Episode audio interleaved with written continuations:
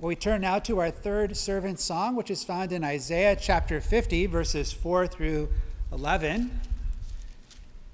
Here in this third servant song, we, we hear of even the things that Zechariah was singing about when he speaks of the mercy of God like a sunrise, brightly shining in the deepest night, guiding those who sit in darkness to the way of peace and light.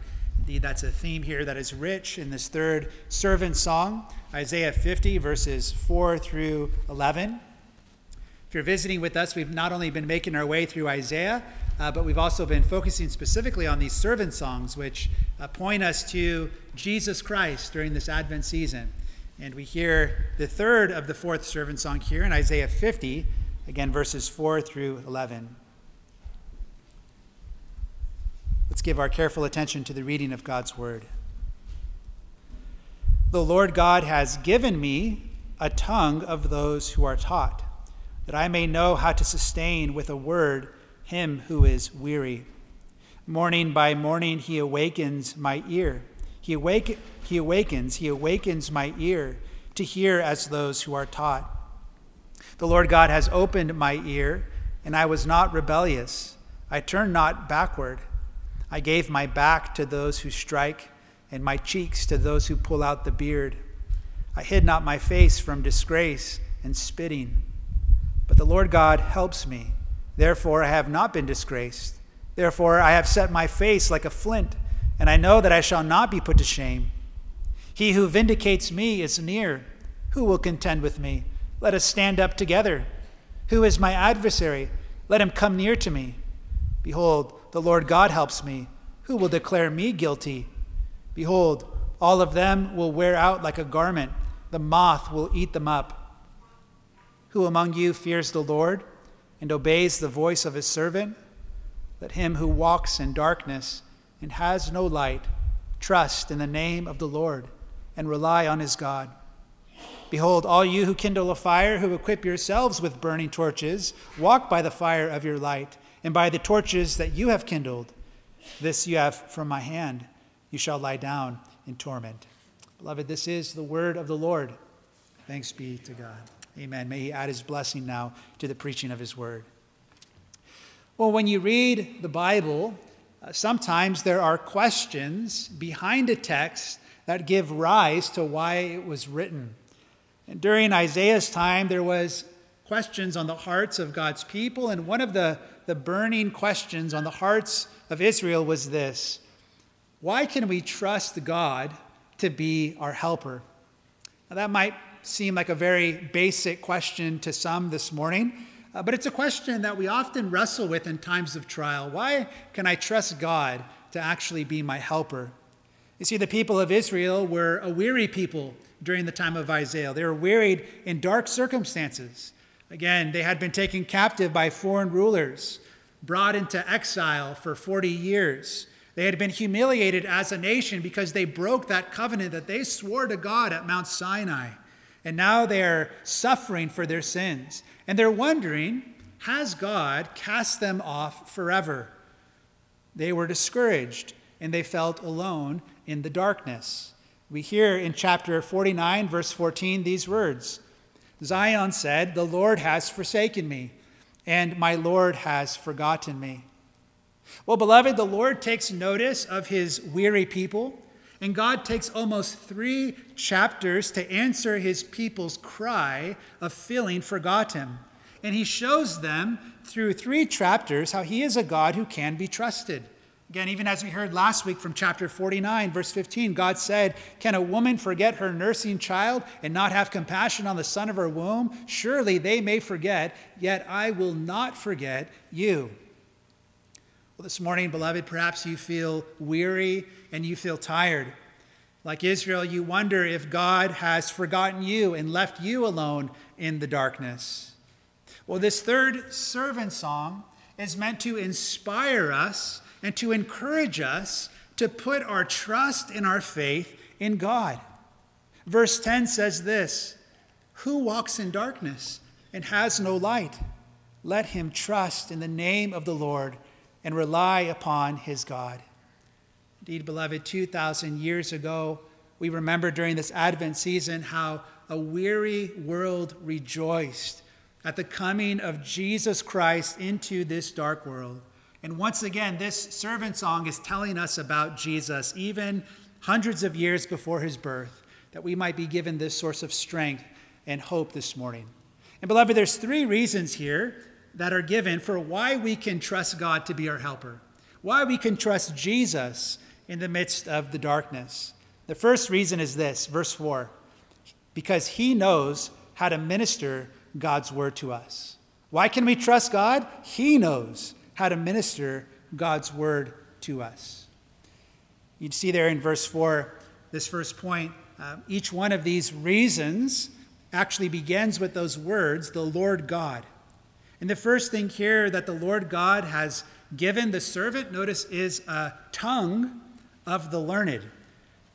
A tongue of the learned. In other words, this servant is a fellow disciple with us, right? He is those uh, the, the kind of person who has been faithfully taught the things of God.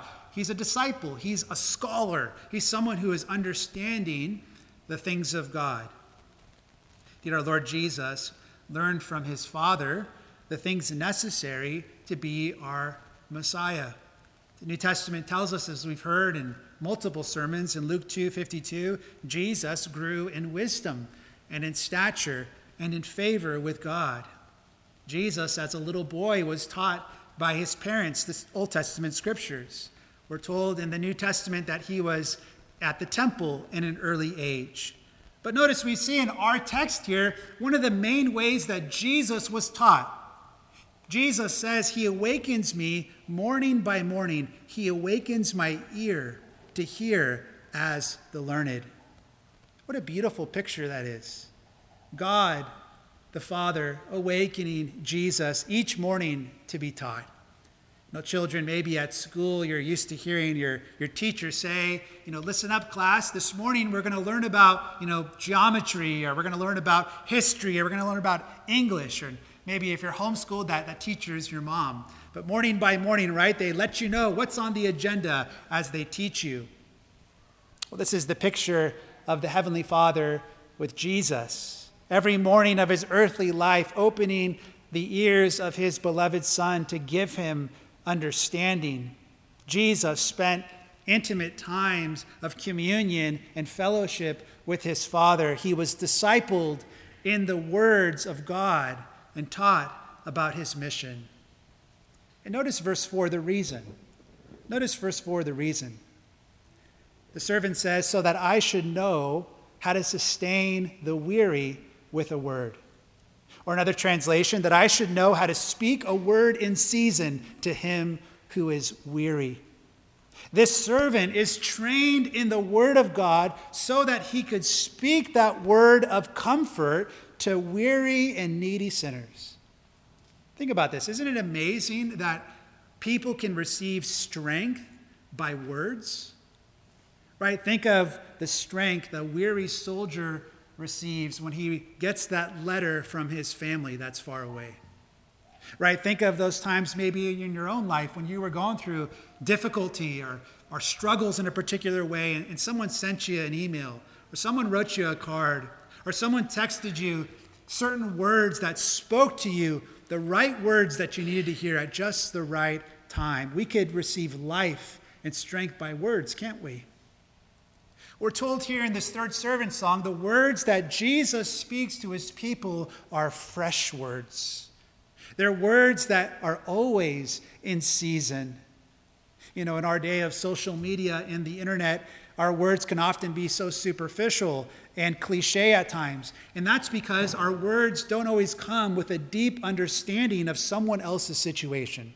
We're disconnected from the reality. And so the words that sometimes we try to bring are, are shallow. Right? Everything happens for a reason. When God closes a door, he opens a window, right? Many cliches that kind of float around.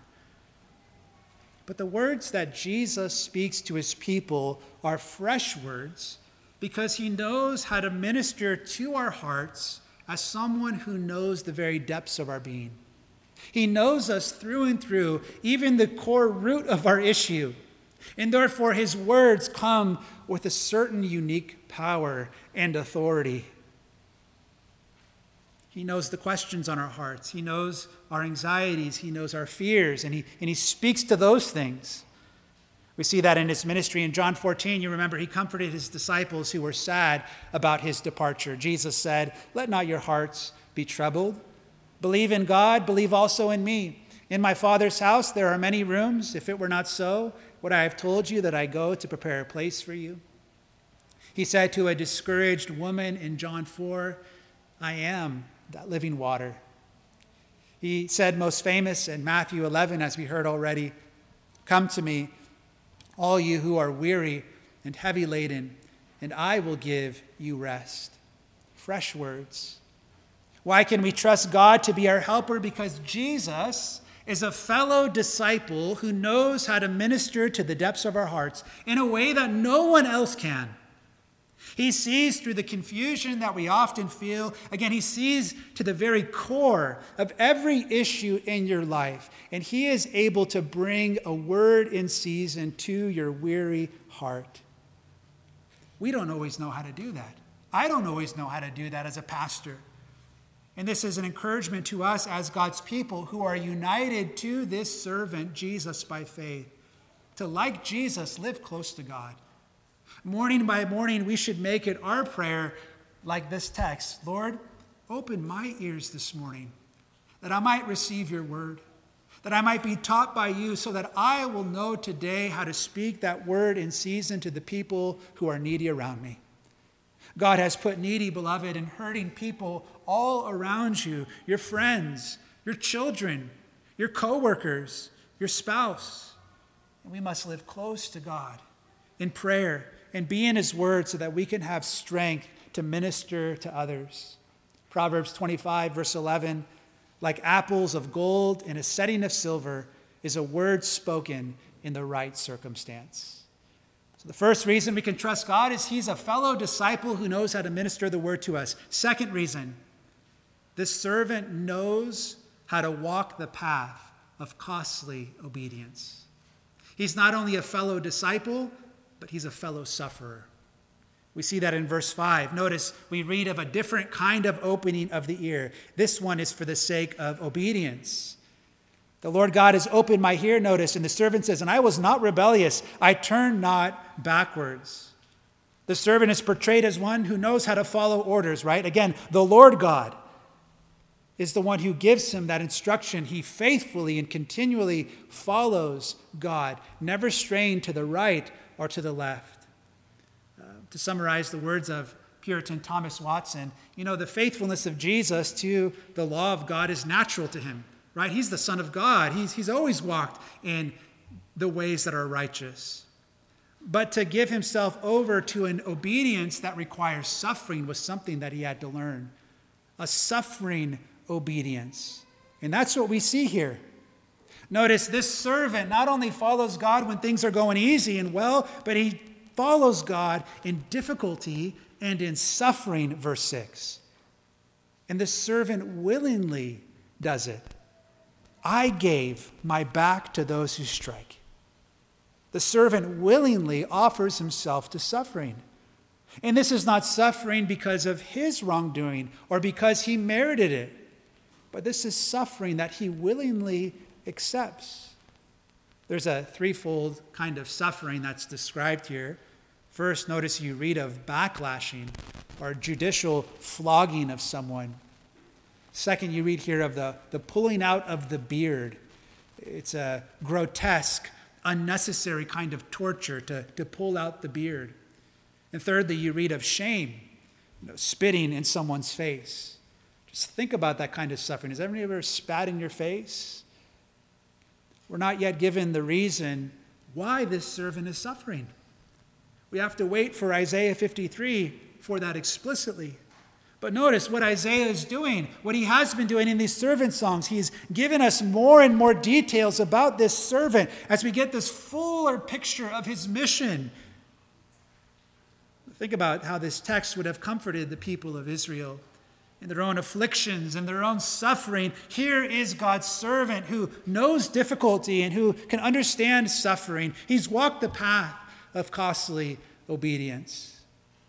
Again, as Christians, we see Christ here. Christ and the suffering servant of Isaiah 50. This suffering that we read in Isaiah 50 is explicitly referred to in the New Testament, almost in exact detail. Jesus willingly giving himself to suffering in our place as he offered his back to whips, as he subjected himself to public disgrace and humiliation for our sakes. Jesus said, No one takes my life from me, but I give it away. I have power to lay it down, and I have power to take it up again. Jesus willingly giving himself over to costly suffering. What does this tell us about why we can trust God this morning? Well, Jesus is a servant who understands suffering. He doesn't float above the trials of this life like Buddha. He doesn't pretend that suffering is an illusion, something that you just need to escape through higher thinking. No, Jesus experienced body and soul unimaginable suffering, not only to identify with us, but to conquer all of our enemies, to conquer sin, to conquer death, to conquer hell. And because he suffered, beloved, there is weight to the words that he speaks to us because they come with understanding and knowledge. Right? When someone has experienced the things that they're speaking about, you want to listen to them. Right? When Joni Eareckson Tada, a quadriplegic, speaks on the sovereignty of God from her wheelchair, you want to listen. When I lived in San Diego, I heard Nick, and I always butcher his last name, uh, Vujicic, uh, speak He's that man who was born with no arms and no legs. But I remember in San Diego hearing this man speak on embracing the limitations that God has given to you and living out your purpose in life. When you hear people like this speak from their own experience, right, you want to listen to their words. Well, when Jesus speaks his word to us, beloved, it comes with this kind of understanding. He was discipled in the word of God, and he has walked the path of costly obedience. Here's another reason why we can trust Jesus. Connected with that, verse 7 and 9. Jesus knows how to persevere through afflictions. Jesus knows how to persevere through afflictions. Notice, the servant is determined to carry out his mission even when it's costly. He says, I have set my face like flint, and I know that I will not be ashamed. Flint is a hard, uh, sedimentary rock. It was used, they say, to manufacture tools uh, in the Stone Age. And this word shows then the determination of this servant to, to carry out his mission. And this part of Isaiah 50 is quoted in Luke chapter 9, verse 51. And in that part of Luke's gospel, it's the very turning point where Jesus now sets his face like flint to go to Jerusalem where he is going to suffer for our sins. Again, he says, No one takes my life from me, but I lay it down of my own accord. I have power to lay it down, and I have power to take it up again. How can this servant persevere through this path of suffering? He tells us the reason the Lord God helps me.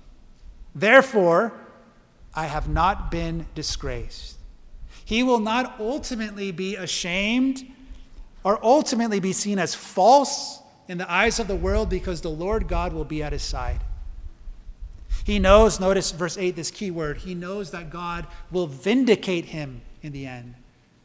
Children, what does that word vindicate mean? Right? To vindicate means to clear somebody of wrongdoing, to clear them of blame or suspicion. To vindicate means that you show that someone is in the right. And here this servant is saying, although he is going to suffer unjustly, God will show this world that he is the righteous Son of God, that he is who he says he is. And so the scene here is the courtroom. Look at the, the text here. The servant is challenging people to come at him. Notice he says, Who's going to contend with me? Step inside the ring. Who is my adversary? Who will condemn me? The servant says. This is bold faith. The servant declares that God is his helper, not as things are going easy, not as he's at the beach, right, just enjoying life, but he's saying that God is his helper as he goes through this path of suffering and accusation. because he knows the Lord God will help him. Doesn't have to defend himself, but he could suffer even unjustly, knowing that in due time God will raise him up and declare him to be the righteous Son of God. Beloved, how does that kind of text help us?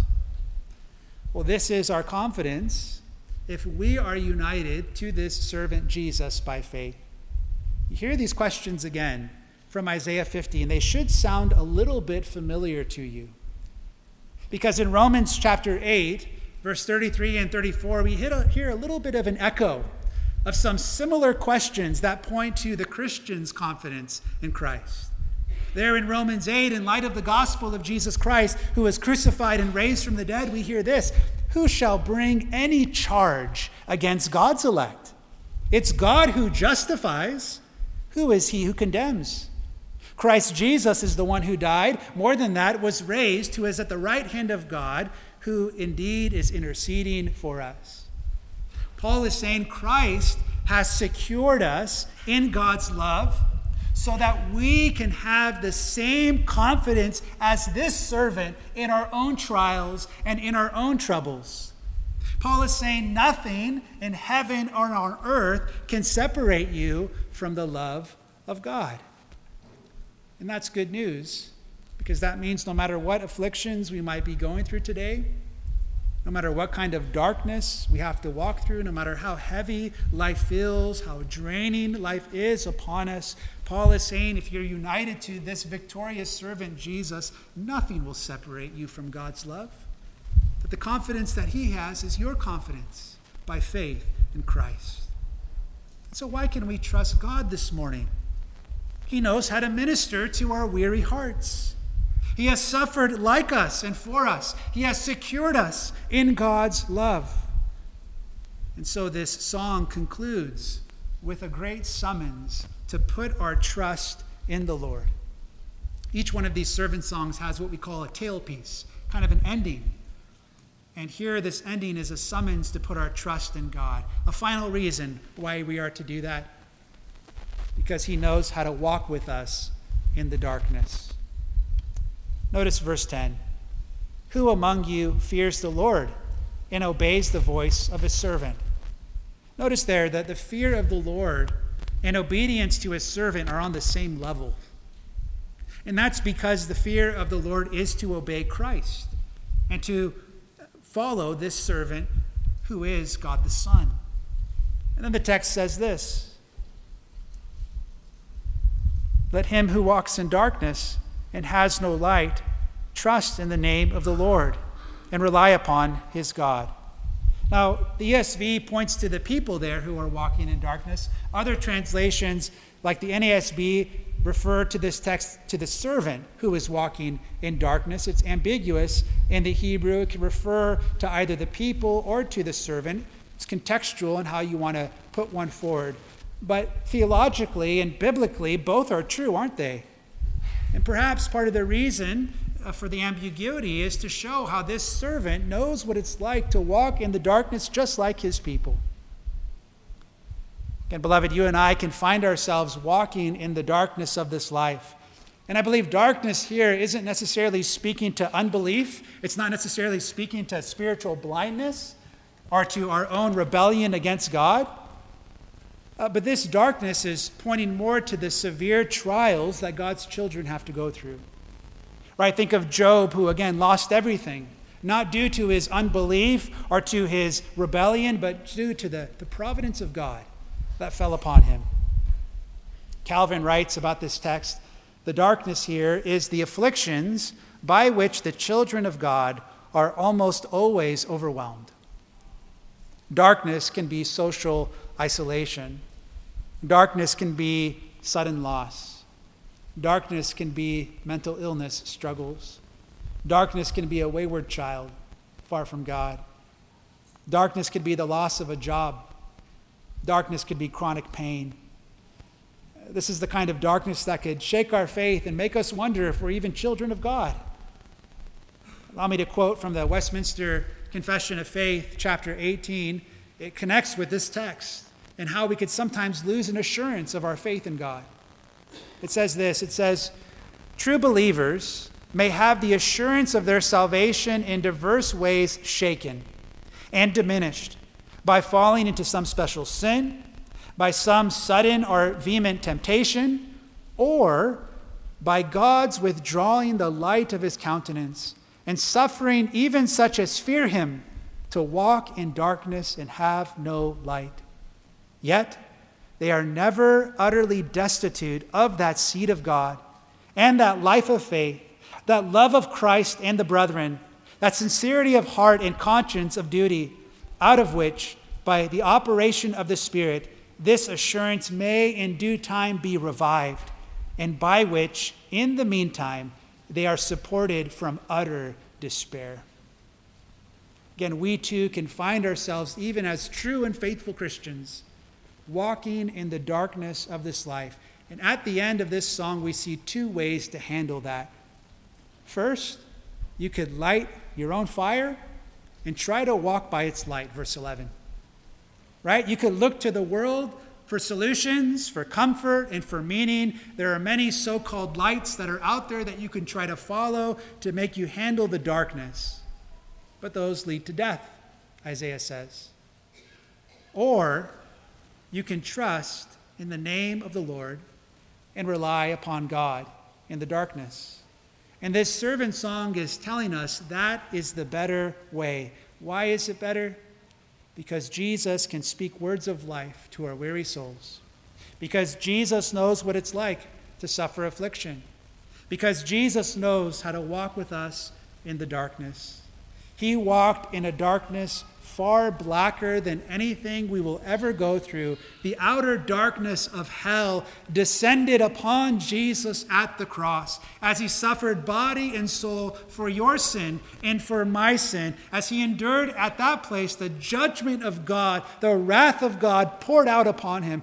Darkness descended upon the light of the world, so that we can know even this morning that he is our helper this song begins with the servant who knows how to bring a word of comfort to the weary, and it ends with that word of comfort for those who walk in darkness.